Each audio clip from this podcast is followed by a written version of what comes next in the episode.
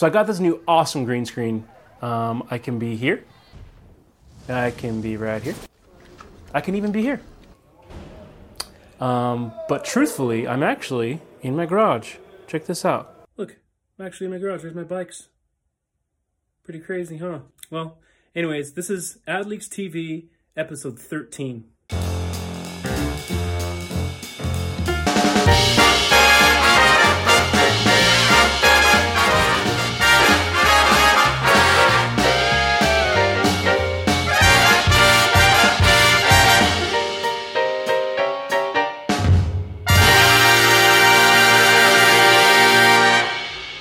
Welcome to episode 13 of AdLeaks TV. Today we're bringing you a few of the most viewed and talked about posts in AdLeaks from June 3rd through the 9th. Before we get started, I want to say thanks to all the AdLeaks members watching. We literally can't do this without you. And I really do mean literally, like literally. If you're a member, please say hey on our Facebook discussion boards and check out the exclusive deals just for you on adleaks.com. If you're not a member, get in on the fun at joinadleaks.com. We've got tips, secrets, strategies from some of the best ad buyers and online marketers in the world. You can watch video tutorials, learn the best way to scale your campaigns, and grow your business effectively. Get all of it by going on joinadleaks.com right now. Also, follow us on Instagram, subscribe to our YouTube channel, and send some likes and comments our way if you're enjoying these videos. Let's get started. Our first video this week comes from Maxwell Finn, who explains this team's method for testing video creatives to improve ad performance. Max and his team use ad tagging in an intense development process to make good good ads into great ads at scale. Check it out. So here's an example of like a, a thumbnail, right?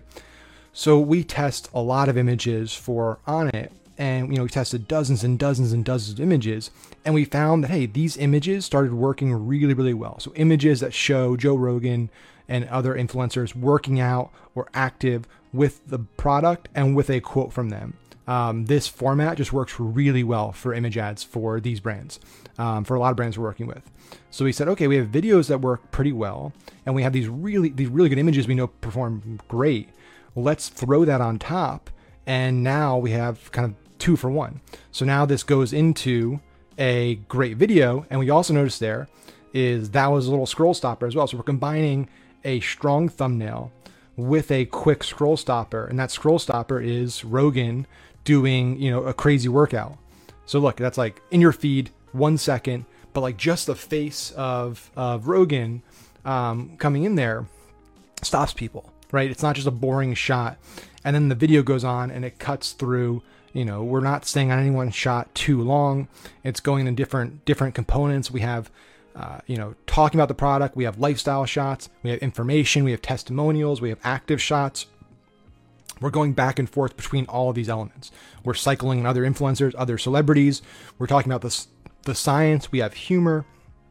So each part of this video has a purpose.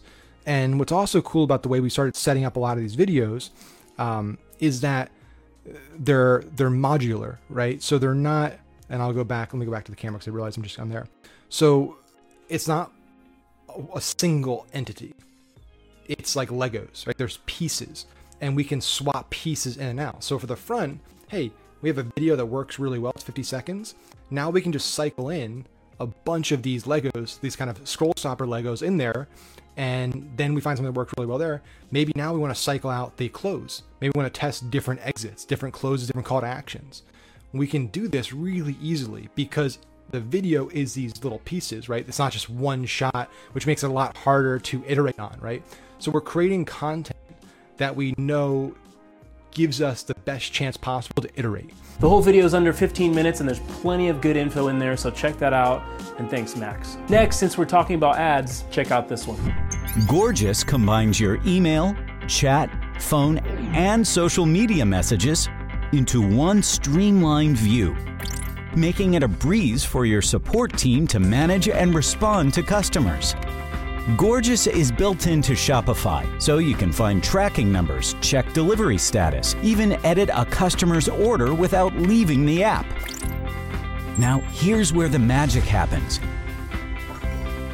You can set up automated responses to common questions like, Where's my order? Gorgias can answer simple questions like that, leaving your team to deal with more important inquiries and close more sales. Ultimately, Gorgias helps you cut response time, scale your support, and generate more sales by providing outstanding customer support. Sign up for a free trial today at gorgias.io.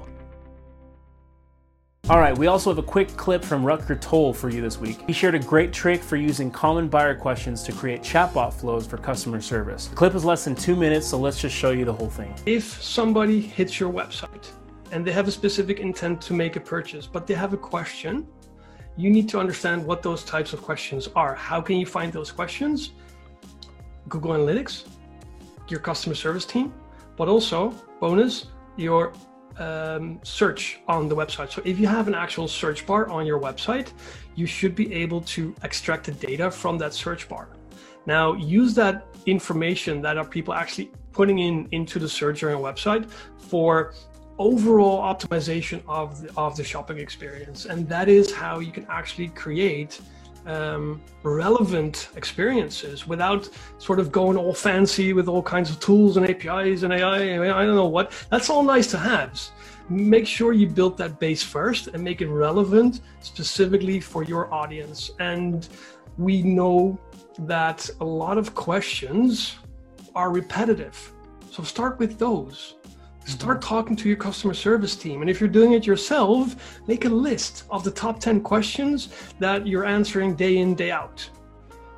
Those questions can often be answered automatically, whether it's 100% by the bot or maybe with a buffer in between, and then you come in. I have nothing to add to that. Thanks, Rutger. All right, here's a segment we introduced last week. Let's find out what's new now.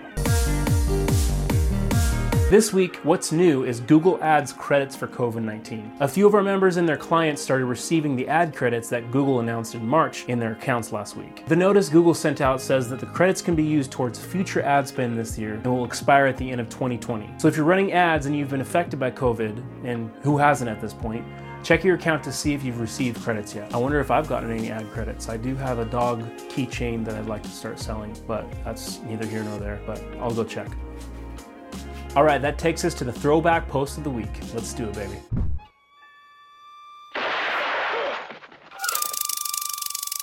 This week's throwback post is a collection of tips and ad automation tricks from RevealBot, one of our partners. They've got a great system for automating social ad rules to maximize your budget and scale your campaigns. This particular post has tips for using Facebook Insights, hacking social proof, an A B testing framework, and a bunch of other nuggets. You're running Facebook ads, you're gonna love it, so go check it out. Usually, what I would do is I would put this rule uh, in its own. Uh, if you're if you're surfing, um, so the other one was like mini surfing, I guess. Uh, this one, if, if you're surfing regular, let's call it, uh, uh you're probably going to want to because you don't want it to run necessarily every four hours because uh, you want unless you set the custom schedule down here to only run during certain times. Um, what you really want to do is run it, uh, uh, you know, only at a specific time every day, kind of thing. so what you could do to kind of get around that, if you want to like actually just leave it in here, also, um, is you could do something like, you know, run this rule every let's just say every one hour. And you can kind of invent it with these. So let's say the cost per purchase today uh, is less than 25. Okay, uh, and the cost per purchase today is less than 25, uh, and time. Uh, so uh, so time has to be uh, less than 10 a.m. but greater than 9 a.m. So anywhere in there. and you know, run it at, at this on every day. If the purchase is less than 25, and there's at least three purchases. So for this to crank the budget as much as I want, um, we're gonna we're gonna set this up and say at least it's gonna be at least eight, uh, at least eight purchases. So you can say like, okay, uh, let's say if the cost per uh, the cost per purchase, uh, let's do last three days is greater than.